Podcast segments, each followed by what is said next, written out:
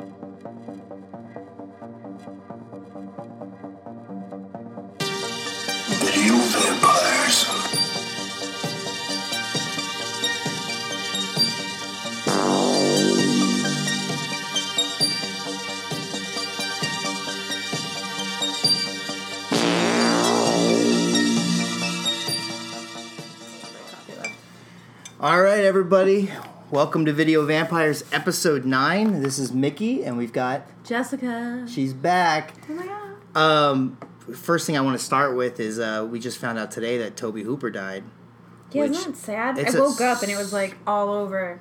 And then I was Yeah. like, no, not another one. I woke up at 11 this morning, and then I got the place ready for you to come over, and um, I didn't know until right when we started watching the movie we watched this episode, and I very bummed out. I mean, I've talked about Texas Chainsaw Massacre several Yeah. times, and how I always feel like that movie deserves way more mainstream recognition. Not that I, it's not, it's a, it's by no means an underground film, but Yeah. it just like you know when people talk about like cinema, they talk about Citizen Kane, um, Raiders of the Lost Ark, Jaws, E.T. You know, like they talk about like uh, Spielberg films or Orson Welles, and I just I don't understand why Texas Chainsaw Massacre isn't recognized. I know you you've mentioned this before, and I get it because it is still weird how horror genre is still kind of like pushed aside for certain things. Yeah, you and know? then and then when somebody does make a horror movie that gets like big recognition, with The Exorcist being uh, an Yeah. exception, like Silence of the Lambs. Silence of the Lambs is a horror movie, but they're like, no, no, it's a psychological thriller, and it's like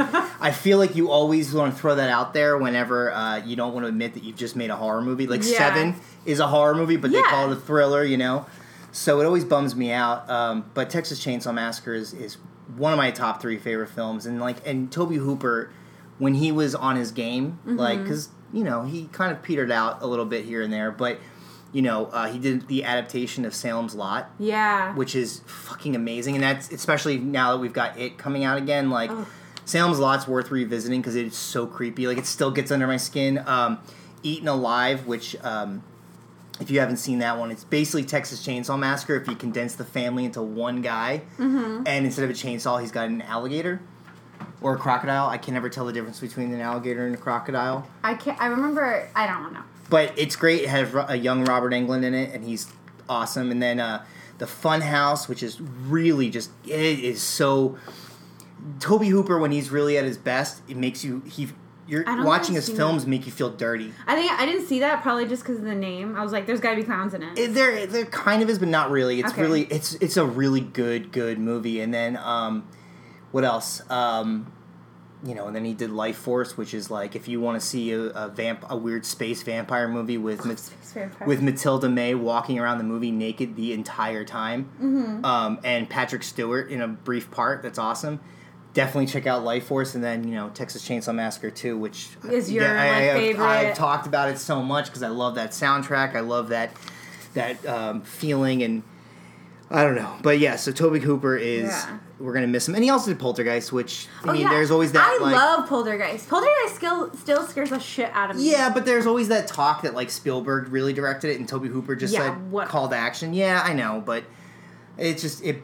I always forget Poltergeist because I always go, yeah, it does kind of feel like a Spielberg. Spielberg movie, but it doesn't have like you know once the movie's over, you're like, okay, great, like it's it's over. Whereas with like Texas Chainsaw Massacre and a lot of his other movies, like when you're done watching, you're still You thinking feel, about it. yeah, fucked up. So um, you know that's really sad news. But um, Yeah. Jess, you know, uh, it's been a few weeks. What have you seen? I know you just saw. Uh, well, I saw Annabelle, the Yeah. creation or whatever it's called.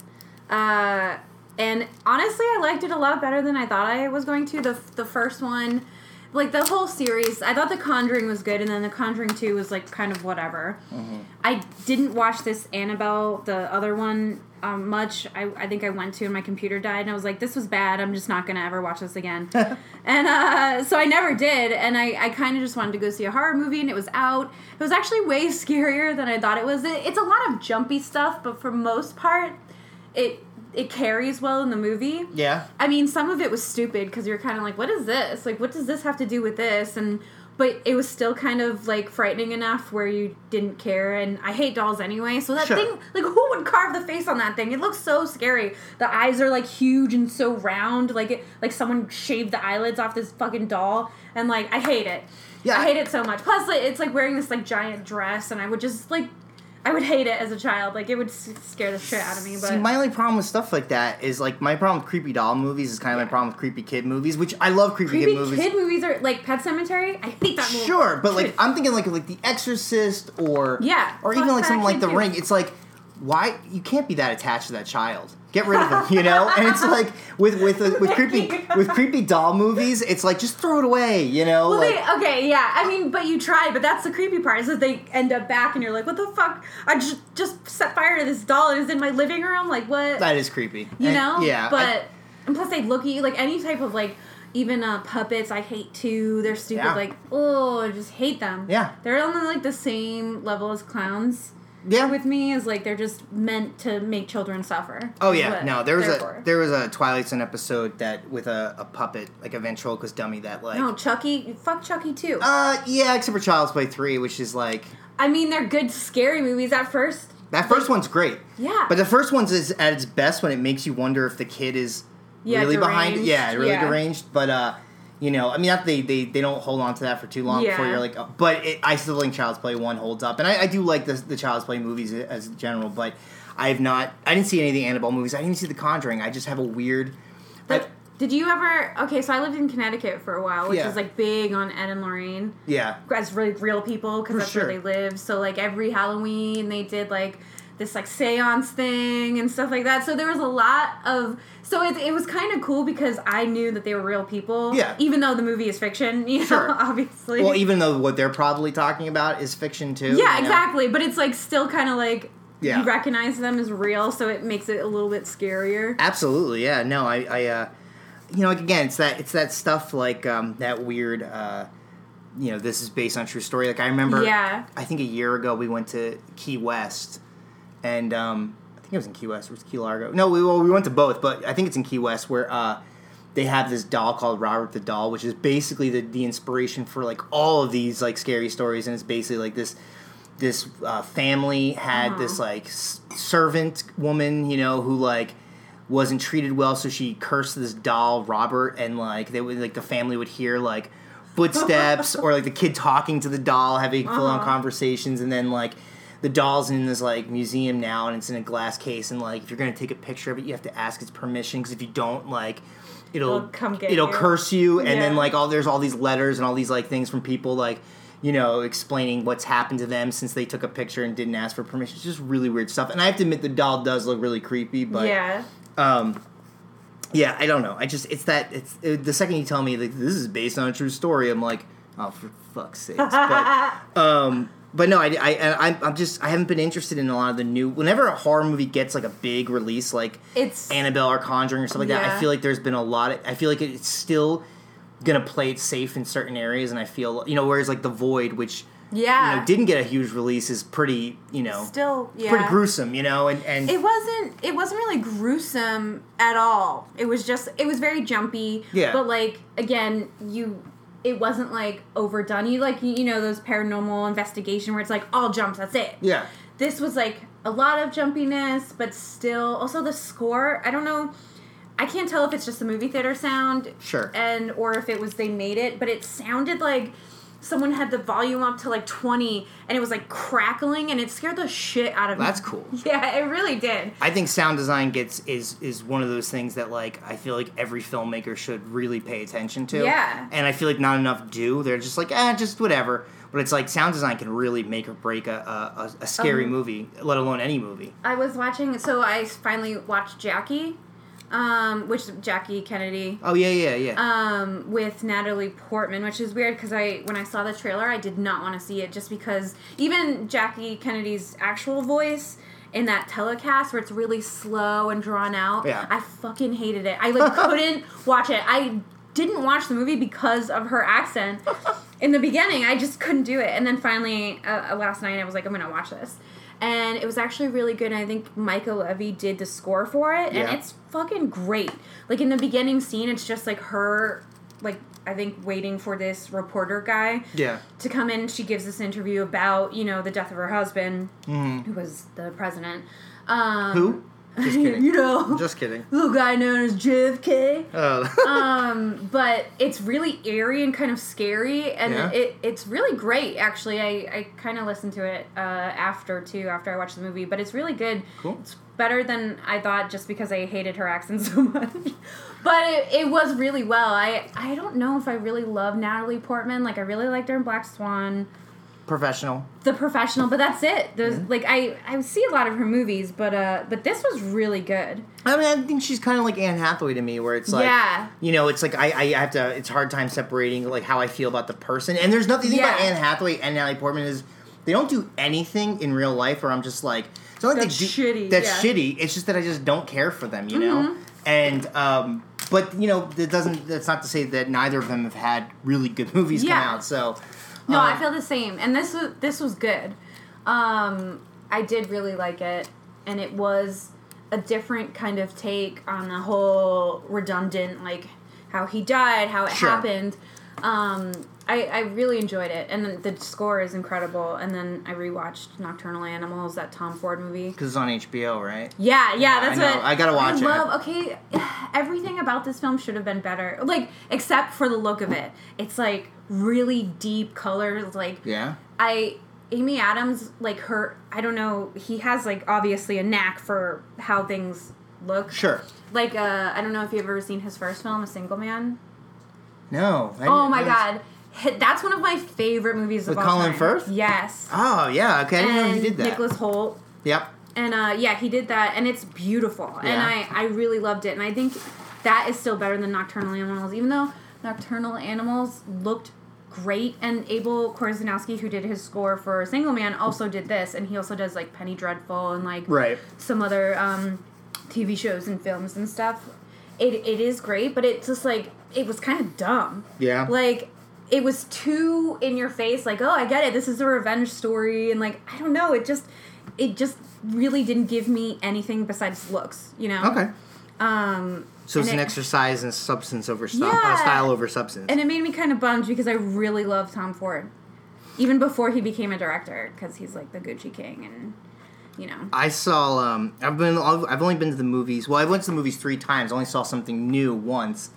Uh, Atomic Blonde, which I Oh knew you had seen. Did you like it? I, I liked it, but that's it. Yeah. Yeah. It was just like I, I, I. It's a shame to me that the most interesting character in that was not Charlize Theron, and it was James McAvoy's character. I really love Yeah. the idea of a guy who's been so gets so caught up in this like atmosphere that he's in that he kind of like you know as they say in the movie like he goes native you know he be- Yeah. it's kind of like he becomes like kind of like a, a Colonel Kurtz in Apocalypse Now where he just becomes like you know uh, part of that whole world and he wants to kind of keep it sustaining and stuff like that and Mm-hmm. um, thrives on that that but I just you know I like the soundtrack too yeah. and there were moments I really but I mean, it was entertaining. I walked out, um, but the two movies, I, the other two other movies I saw, um, which are all old, they're actually actually '90s films, were way better than Atomic Blonde. One was uh, Terminator 2 in 3D, Oh yeah. Oh, I did want to go because Um, I've never seen it in and 3D. But and yeah, I, well, I never, you know, it's for me, it was kind of like a, a personal thing because I remember when I, when it came out in the theater, Mm-hmm. I really wanted to go see it. All my friends were going to see it. All their parents were taking them, and my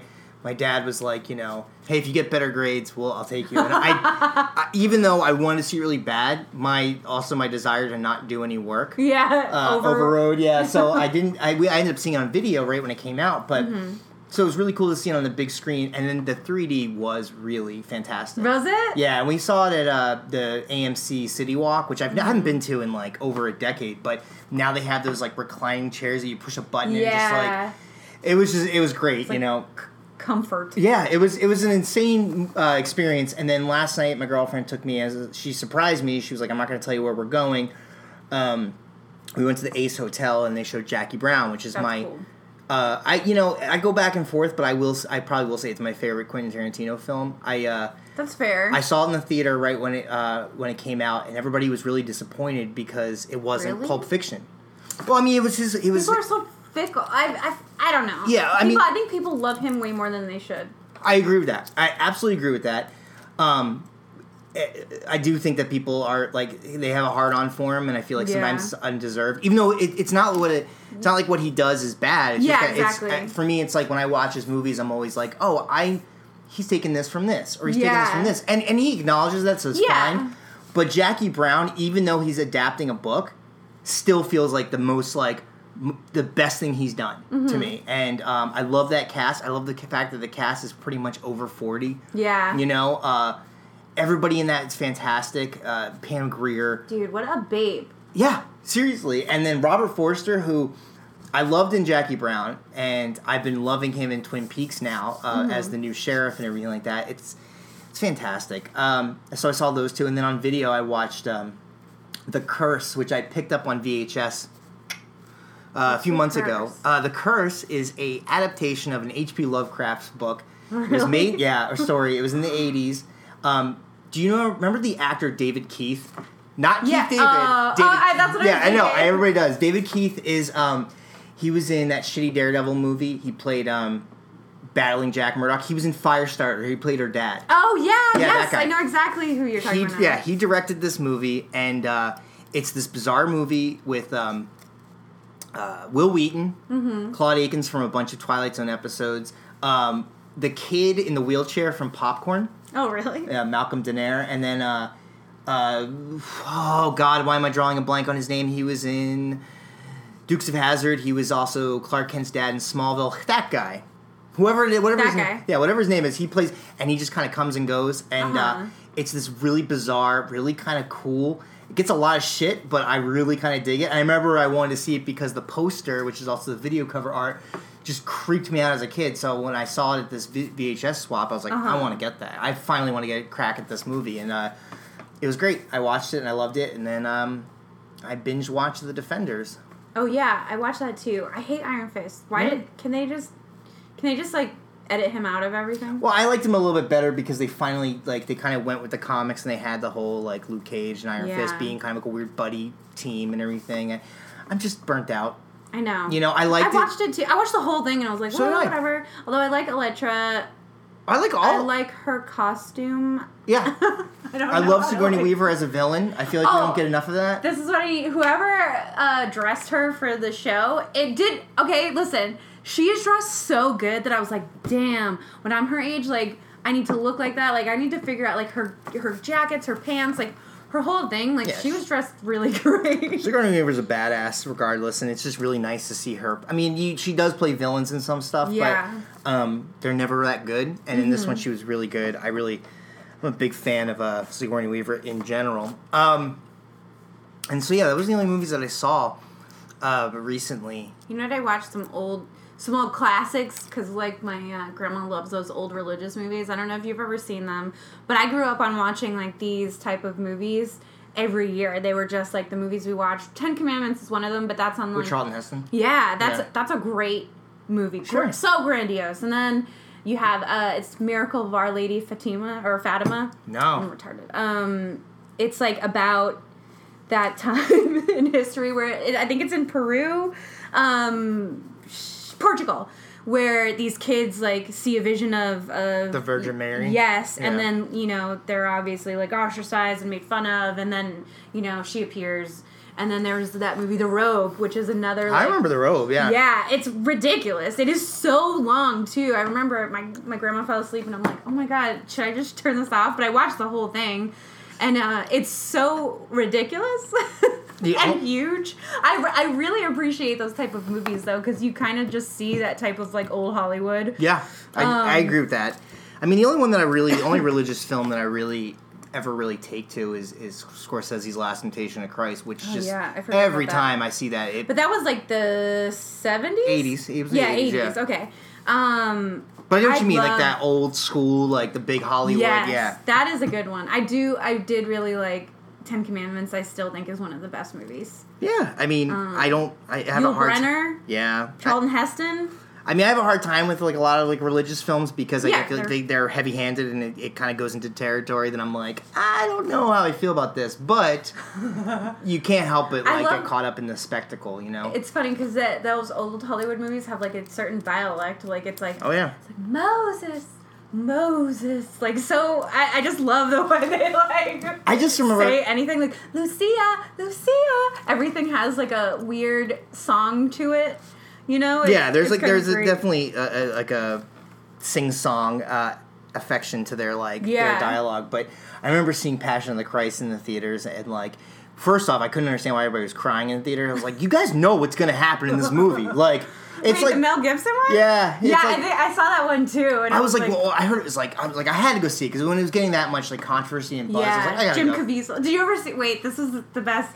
It was like when Anchorman first came out, so it was Will Ferrell as um, Ron Burgundy interviewing Jim Caz- Jim Caviezel, and he kept calling him Jesus. And it, That's it was funny. actually really funny. Um, but yeah, people were crying during the whole movie, and I'm like, Oh oh my fucking God. come on! And then like at the end when he like gets up, and I'm like, oh, they're totally setting it up for a sequel. I was like, I wanted to hear like the Terminator, like you know, Yeah. like, dun dun Dun, dun dun. Yeah, exactly. right when he exactly. I'll be back. So it was just I don't know. Those religious films kind of get me, but uh, I'm just I, I can appreciate them for what they are, but um, I don't know. Um, Yeah, that was like some weird religious torture porn. Like I feel Yeah. like people watched that and they were like, "I love Jesus so much. He died for us." Oh God. Anyway, um, yeah. So uh, to kind of like before we kind of get into our movie, I kind of wanted you know.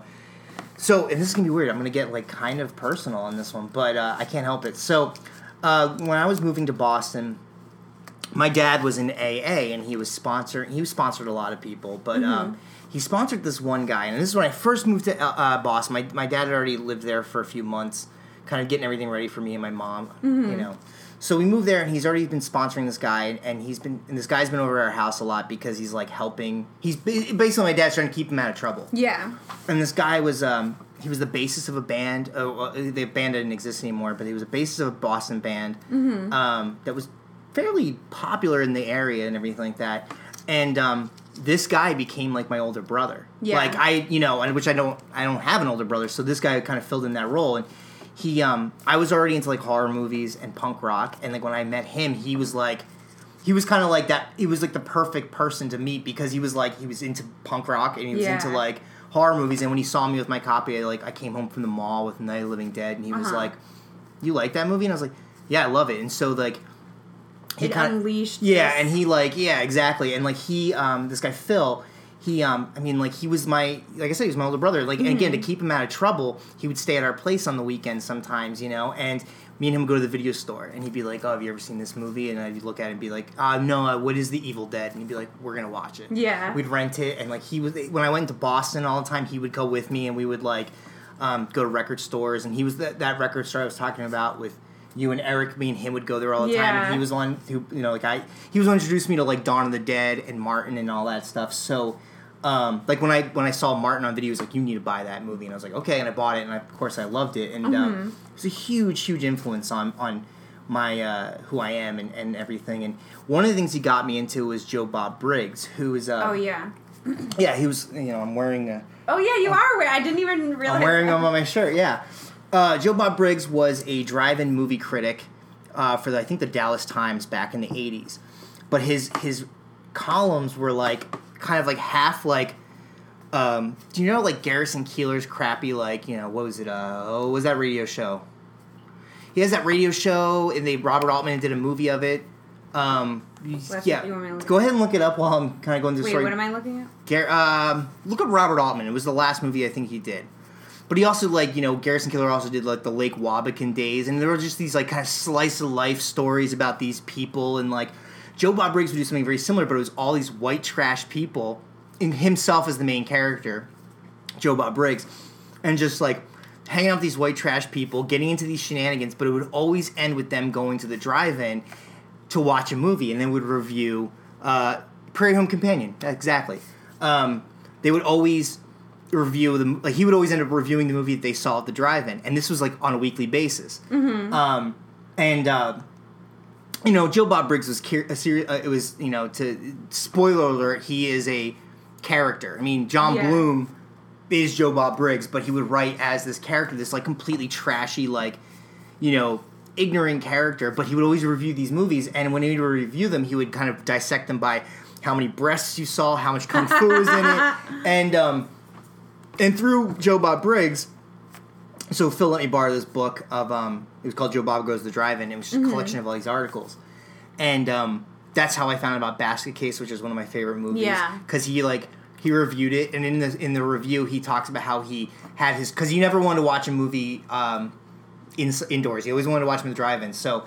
You know the whole story, and I say that with quotations for those who can't see me, um, is him getting his having his car taken to Cannes, you know, on a boat, so he could so he could drive his car to watch Basket Case at a, you know at the Cannes premiere. But turns Uh-huh. out it was indoors anyway. But he was a champion of like Basket Case. He was uh, he also brought Evil Dead. Um, him and Stephen King were both really big proponents for that movie becoming as popular as it was when it came out because Yeah. they were champions of it.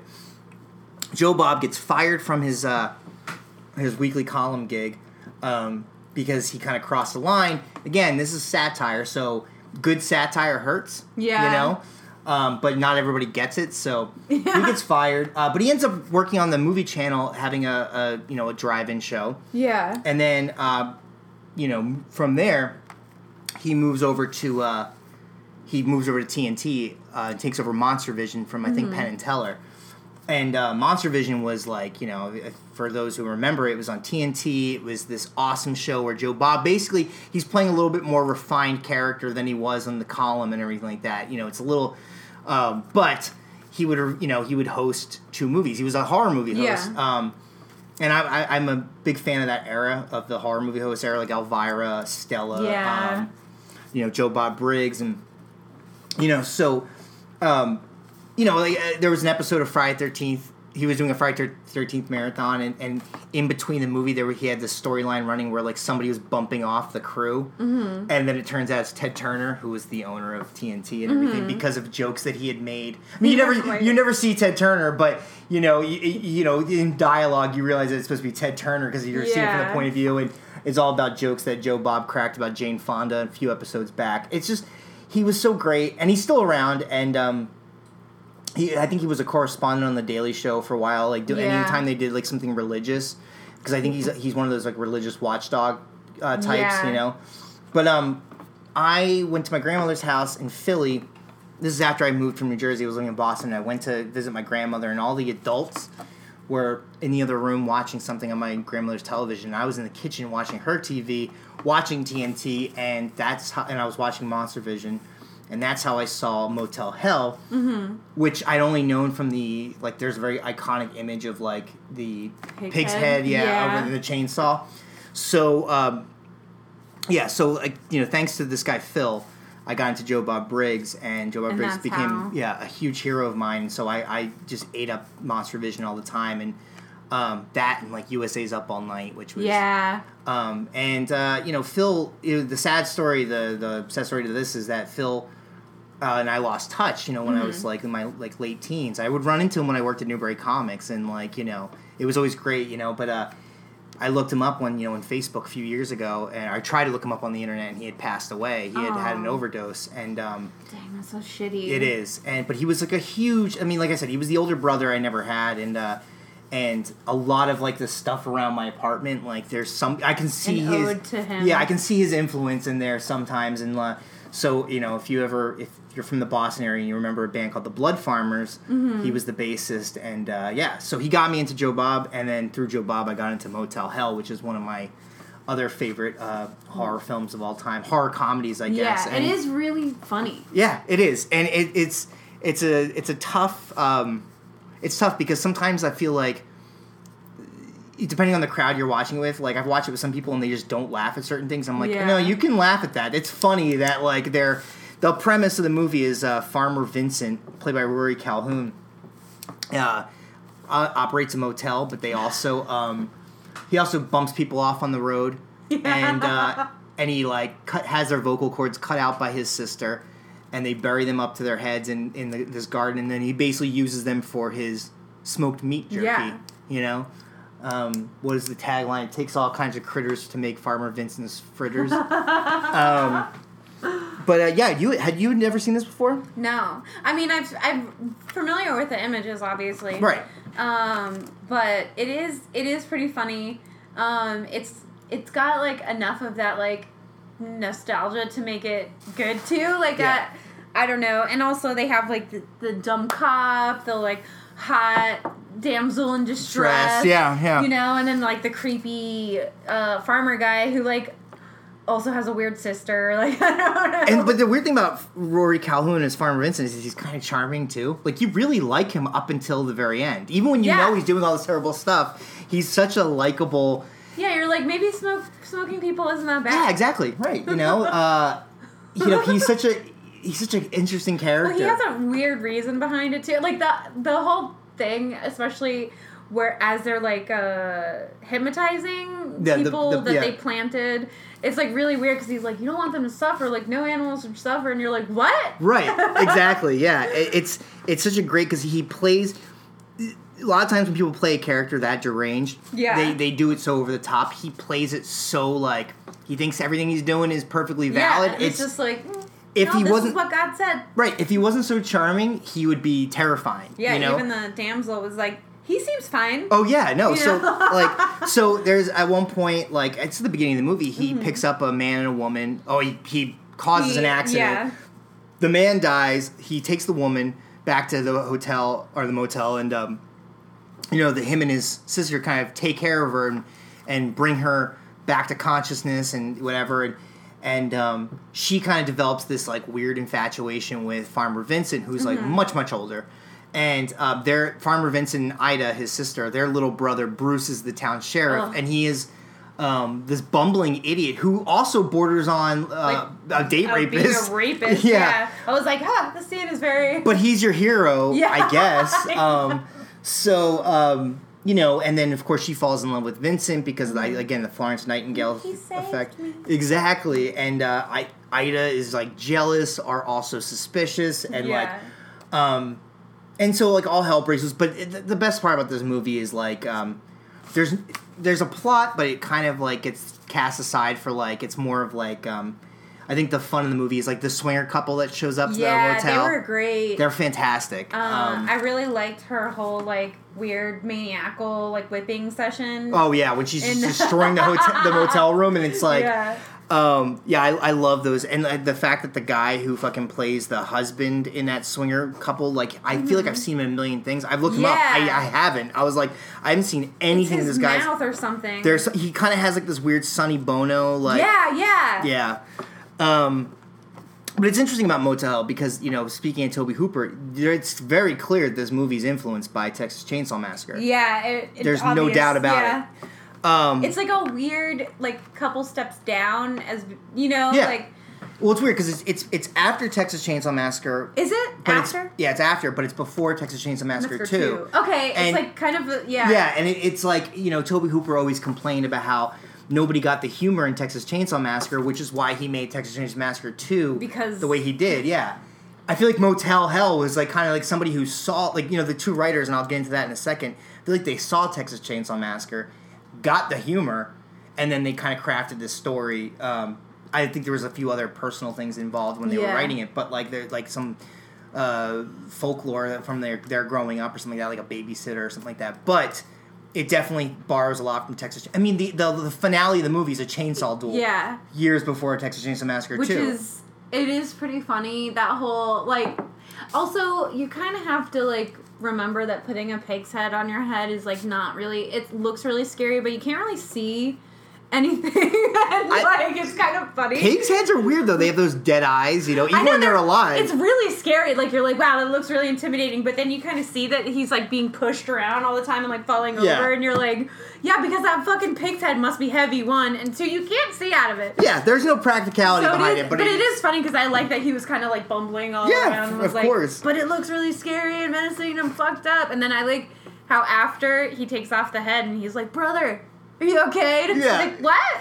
So um, Rory Calhoun plays uh, Farmer Vincent. Rory Calhoun is this total badass, like in his day. In his real. in his real life. Yeah, he was a crim. He was actually a, a, a convict who ended Mm-hmm. up becoming an actor, and I think this was in like the late fifties. Yeah. I think he spent time in San Quentin. Oh, uh, but he was like he was really good at those bad boy roles. You know, Yeah. like I mean, it was just because it was perfectly natural to him. Uh, but he's he plays this character like it's weird when I read when I look up his fil- filmography and I look at the type of movies he was in, Mm-hmm. and then I see him do this, and it's like because he's not treating the material like like it's beneath him. Like Yeah. he's totally owning it, and uh, he's fantastic in this movie. He's such a badass, and like there's a funny story. I think you can see it on IMDb where. I mean, he's also this like notorious womanizer. You know? Yeah. married so many times. But one of his divorces, you know, his wife at the time was she like cited like seventy five people that he women that he had had an affair with, and his all his response was was, "Man, she only named half of them," and it's like, oh my god. Sounds like someone I would marry. yeah, it, it sounds like somebody that you'd be like, you know what? He's he's kind of a piece of shit, but he's also a great guy, Yeah. you know. Um, but yeah, so Rory Calhoun plays Farmer Vincent. Um, Paul Link, who is in Chips, Yeah. plays the the weird Oh, date hate him rape. so yeah, he is. He's a very unlikable character. yeah. And you don't want him to kind of be the winner in this. No, you, know, don't. You like don't want him to come out on You're top. Like, yeah. You're like this fucking guy, man. Be- really? All right. Because at the end of the day, I think it's like, and it's not disrespect to Paul Link, but like Rory Calhoun's so charming in this that Yeah. you're like, even though you know he's doing terrible things, you're like, kind of want to see him come out on you're top. like, mm, maybe he should just continue this. the best part of the movie, in my opinion, is uh, Nancy Parsons, who plays his sister Ida. Yeah, she's great. She is, she's funny. she's funny. and the pigtails and the overalls, it's like oh yeah, makes her. It is. It is funny. You know what I liked is the the rocker band that truck. Ivan and the Terribles. Yes, if I saw that van coming down, I'd be like, sick. well, it's funny you say that because I, I guess he's supposed to be the drummer, but we have uh, in uh, in the band Ivan and the Terribles, which are victims of Farmer Vincent, um, is John Ratzenberger Yeah. from uh, Ratzenberg from uh, Cheers. Cheers and all the Pixar films and everything. Yeah. It's always I always laugh whenever I see him in this movie. And it's so weird because he looks exactly the same, just like in a rocker yeah, outfit. in leather. That's Yeah. it. You know. um, but yeah, Nancy Parsons, she's so great. I mean, She is. She I don't know if anybody's seen her in the Porky's films, but she's like oh yeah, I was ball- wondering what she was in. I was like, she looks so familiar. She died uh, young for like I think in her fifties. Yeah, it was really sad. Um, but she's she's just she's awesome. Like she yeah, just she's funny. she's funny, but she's also she's actually if you want to call if anytime this movie gets creepy, it's, It's because her. it's her, you know. But she's also some of the the funniest parts in the Yeah. movie, just like her like her just the her mannerisms, Being her creepy, her yeah. creepy, you know, her like that in that like kind of playing that innocent like Mm-hmm. kid type. Uh, she's great. I love her. Nina Axelrod plays Terry, the uh, the young woman yeah. she is and I, it's funny to me that she'll when I tell you what she does now, but uh, she's kind of the worst part of the movie as far as the acting goes. Yeah. There's still something likable about her because she's Uh-huh. attractive and she's so doughy eyed and innocent, Yeah. but she's not a very good actress. No. Um, but she ends up going on to become a casting director. oh really? She uh, yeah, she ended up being a casting director on Fright Night 2. Oh. Critters 3 and 4, and then another underrated film, in my opinion, a movie called Remote Control with Kevin Dillon. Yeah. That I love. Um, but she's in that. Uh, Wolfman Jack has shows up in it. Oh yeah, that's right. And there's something about his voice that just like every time I hear it, it just brings me back to like my my childhood. And funny thing is, I don't think I was around. Like I was born when he was on the radio. Yeah. But I'd seen so many things in the '80s where he they, they He- he, he was in it. Like, Yeah. You know, like a Midnight Hour, um, and uh, you know American Graffiti, which you Mm-hmm. know like he's a part of that. And just like you know, whenever I think of the radio, yeah. I think of him, you know, and so he plays in this as like this weird perverted preacher. In fact, I think everybody in this movie except It's for like I- we- yeah, no, they're, no, for- even no, even Ida, except for Vincent, they're all perverts. Yeah, because they were all remember they They're were like all- all just reading Hustler. they're all, They're but the same issue, yeah, Yeah. you know, um, the latest one. yeah, exactly, you know, out. like Wolfman Jack catches, you know, Paul, our sheriff, our hero, like reading a porn in the the, the car, and and uh, you know confiscates it from him, and. Uh, and then you know cuts to Ida. oh, Look, look, looks like she's reading the same exact Yeah. magazine. Yeah. So um, I don't know if there's supposed to be like a weird lesbian undertone with like Ida, but um, I don't know. I just like to think they're all perverts except Yeah. for Farmer Vincent. Um, the two writers on the movie were Robert Jaffe and Stephen Charles Jaffe. Now, um, Stephen Charles Jaffe ended up becoming a producer. He produced such films as uh, Near Dark, Yeah. The Fly Two, Strange Days. So he and uh, I think he worked on that K nineteen movie with um, Kathryn Bigelow. So he's worked with Kathryn Bigelow a lot. Mm-hmm. He also produced a movie called Ghost. Oh, did he? Yeah, yeah, Really? Yeah. I kind of like Ghost. You know. I think I, I like Ghost when it's actually creepy, like when I have. Oh, the things of shadow. the shadows, They're or like the part when like I and I know he's with a bad guy, but like the part when like the dude from Friday. Oh, when he's where like, Sam, Sam, Sam. Yeah, yeah. That's, that's That is shit creepy, out of me. yeah. Yeah, and he's like, who is it? Sam, Sam, Sam, Uh, Sam, Sam. his brother Robert Jaffe didn't have as much of a career as his brother, but he did. This is what's worth noting is that Robert Jaffe did write um, the screenplay for a movie called Night Flyers, which was based. Uh, it was came out in the '80s. It was based on a George R. R. Martin. Oh, novel. did we? We must have talked about this. I think we before. did Yeah. because um, I showed you the trailer for it. and It's really hokey.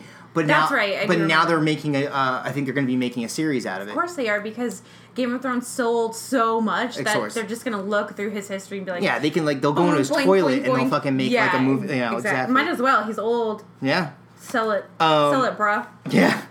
But uh, Kevin Connor directed it. He's a British director. He directed uh, From Beyond the Grave, and he would let later on go on to do House Where Evil Dwells. He also uh, did a lot of television, like he did a TV miniseries of Great Expectations. Mm-hmm. Um, you know, there's not much to say. I mean, the directing is is what it is. I mean, there's a lot of atmosphere, which I think this movie really is really cool. Like, um, you know, there's that scene with uh, Ida. I just don't know why this movie, this scene creeps me out so much, but she turns on the. Uh, Ida turns on the the music, like that weird like ambient music in Oh, the, the garden, and she starts like doing these weird poses, and then she starts like walking Yeah, she was like so. It was like weird happiness, like waving to like an "Ah, invisible audience. yeah, ah, yes. a lot of fog, a lot of lot of great atmosphere in this movie. So I guess you know, I, I guess Kevin Connor, you know, really holds it together in this movie. Um, but uh, you know, there's something about the location which I'm going to get into as well.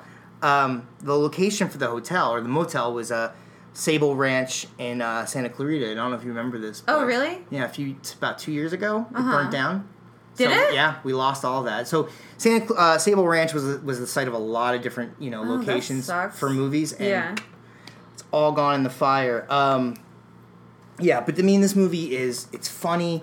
It's not as creepy as it could be, you know. No, but I I like that it's so funny. I mean, it's still about like eating people. Yeah, So there's like, there's a, there's the element of can, but uh, you know there's just but there's just there's too many lines that are funny to, Mm-hmm. to ever make you really get like caught up in like how creepy it's supposed to be. Like Yeah. when the swingers like what does the one of the swingers say to his wife? Let's get greasy. Yeah, and I'm just like greasy. boom, I'm writing that one down.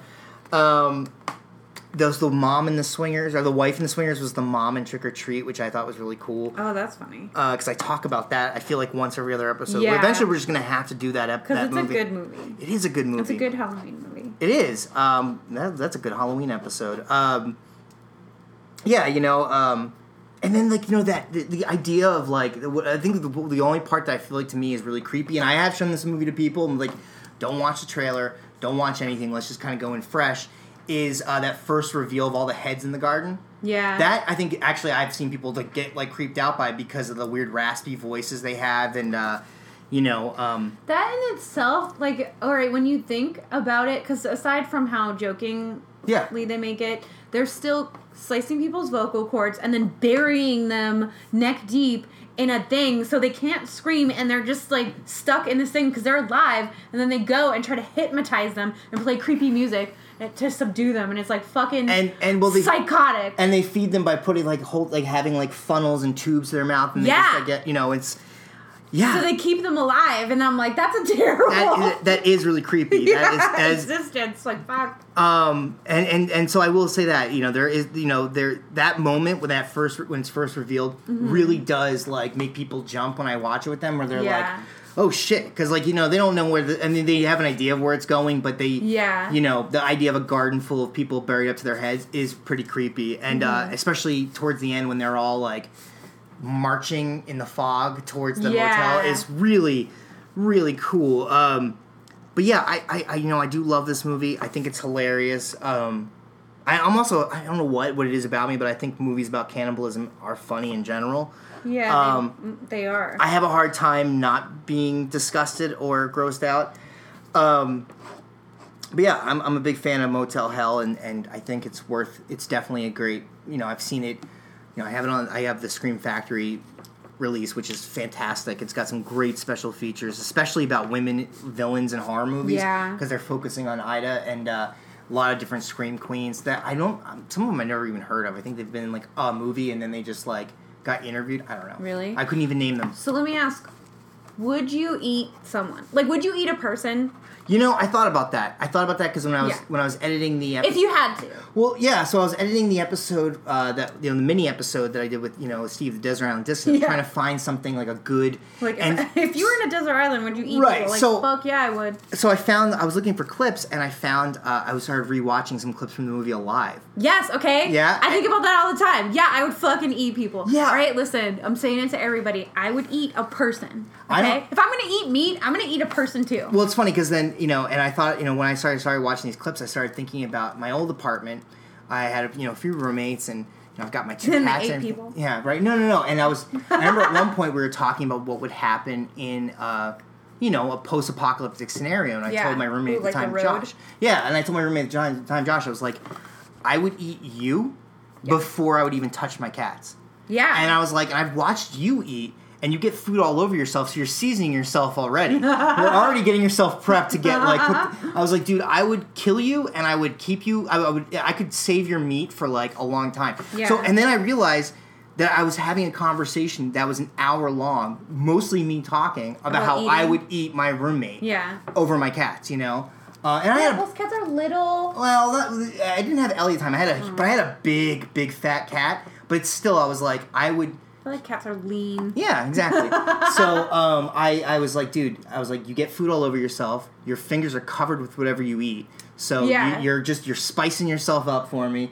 Um, I could live off you for, a- for I a like while. that you've been like observing. You're like, you know what?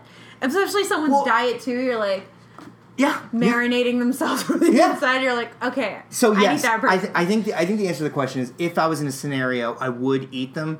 I just the reason why I brought up Alive is because I remember like when that movie came out. I remember Yeah. like on video, my, my friends and I watched. Cause like, oh, this is the movie where they eat people. I remember being really disappointed with the fact that um well, they ate to survive, not yeah, but I expected it to be more gruesome. And it's just like no, they just they just carved eat the out dead. they carved out pieces of their butts and then just ate them. And I'm like, Yeah. Well, butts are like. like, I know, but it was just like it was kind of like.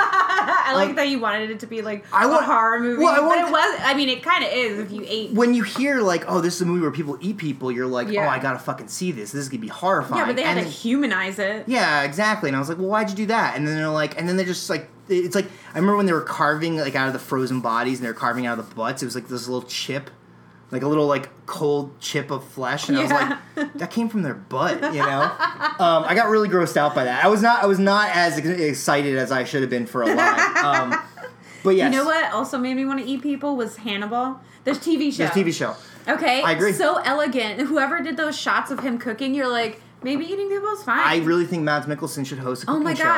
I would probably do anything he suggested. Yeah. At all. As a person, he would have been like, go do this. I'd be like, yes, sir. Like you know when like you're when someone's cooking and they like they they've got like the the oh, dish- so elegant. and and they like they flip it and there's a little bit of like a little pillar of oh, flame. beautiful. Right, it is, and I remember doing that at my, you know, here at my Mm-hmm. apartment one time, and like almost setting the place on fire. But I was really excited because I was like, I did exact. I I, I You're was like, able to I do it too. Yeah, I was I like, did.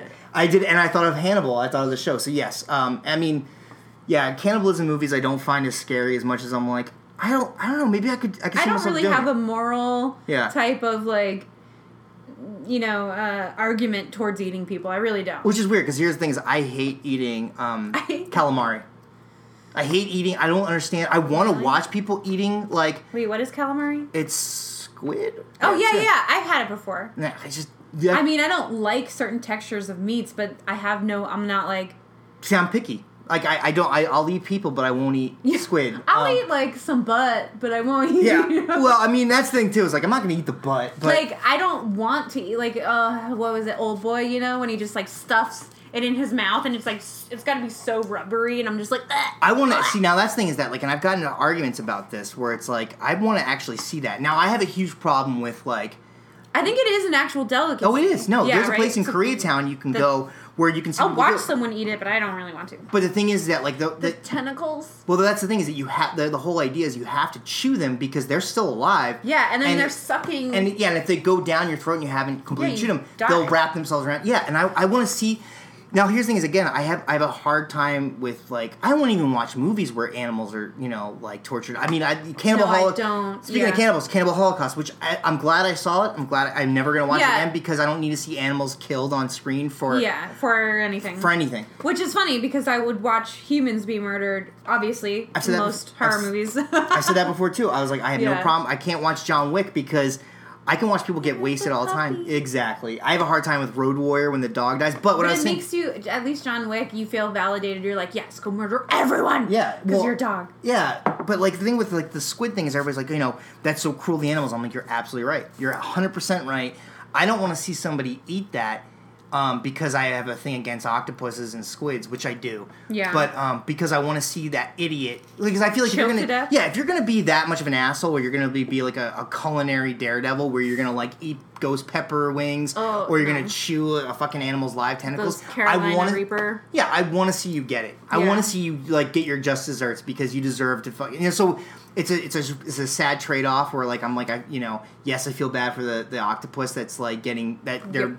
Yeah Not on by a person. right, but at the same time I want to see that asshole like really just I want their food to fight back. Yeah. you know, um, I want to see a life and death struggle between somebody and their food. So uh, you know that's uh, that was the weirdest tangent I think we've ever gone on. Uh, but um, yeah, I, I don't know what else to say about Motel Hell aside from the fact that you should check it out. We Yeah, didn't actually give away the good. ending, which is good. Um, there is a chainsaw fight at the end, but that's about Mm-hmm. as much as we'll give away. It's got a great punchline. I feel like the entire movie is building up on a punchline towards the end, which we, we won't spoil for you. But it's it's a really it's a fun movie. And uh, do you have anything you wanted to add or pitch or? I was like, what restaurants should I pick?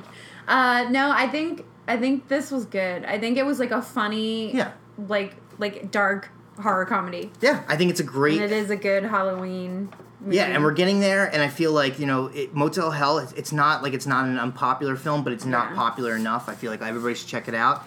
Um, also, uh, yeah, it's. I mean, it's great. You know, find a way to watch it if you can even find the old. If you can all go online, you can find the old Monster Vision episode. I mean, they, the, what was great about Monster Vision is that even though they Maybe I'll find it on YouTube. yeah, I think you can. I, I I found a bunch of them, but even though they cut out a lot of stuff because it's Oh, television, Yeah.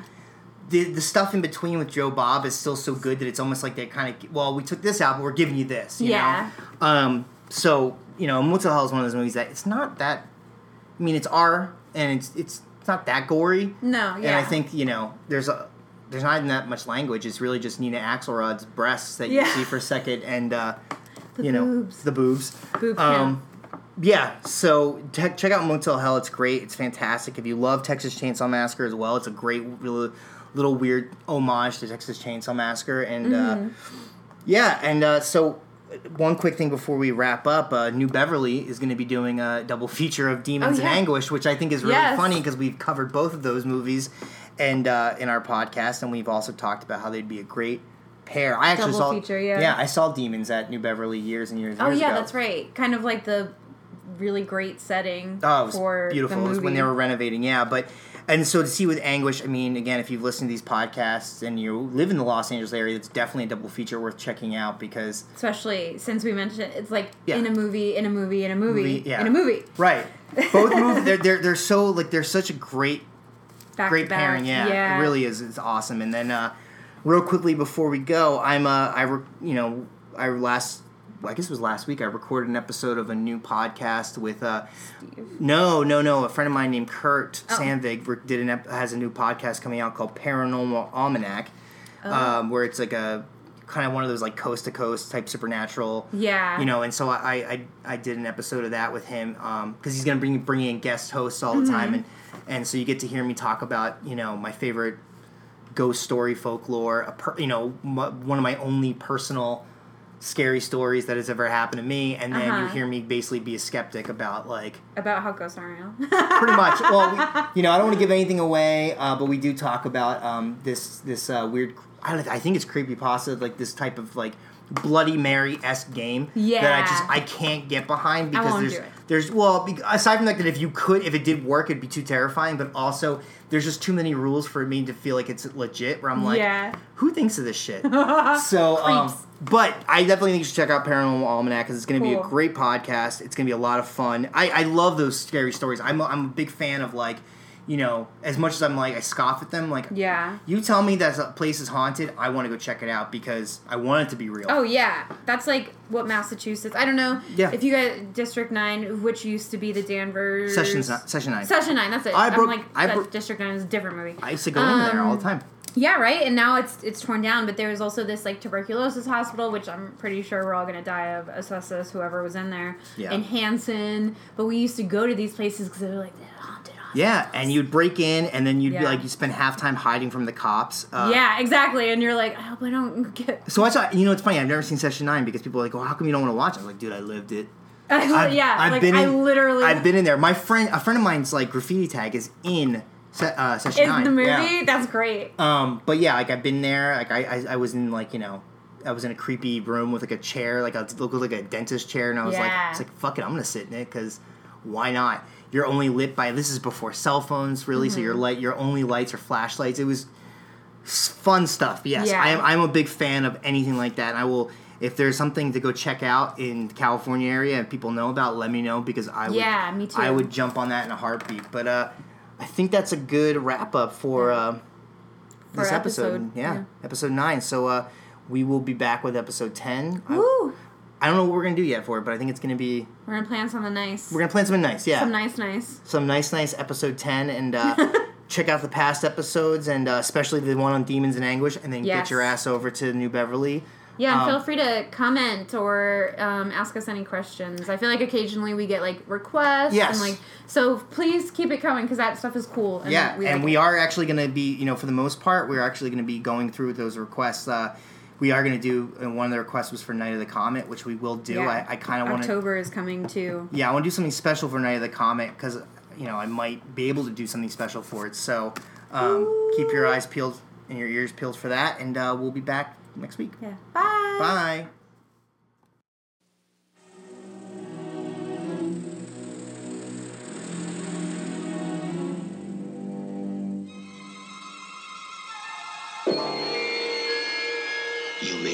Again spend a night away from home. After you spend a night with Ida and Vincent. Ida will show you the way. You want us to uh, register? No, that won't be necessary.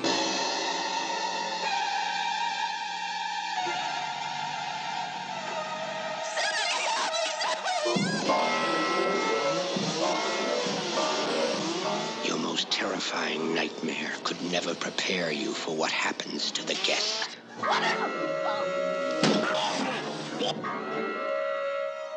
Vincent, you think in the years to come people will appreciate us for what we're doing here?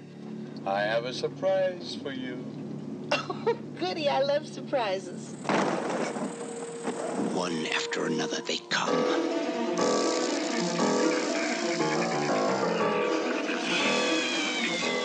One after another they check in.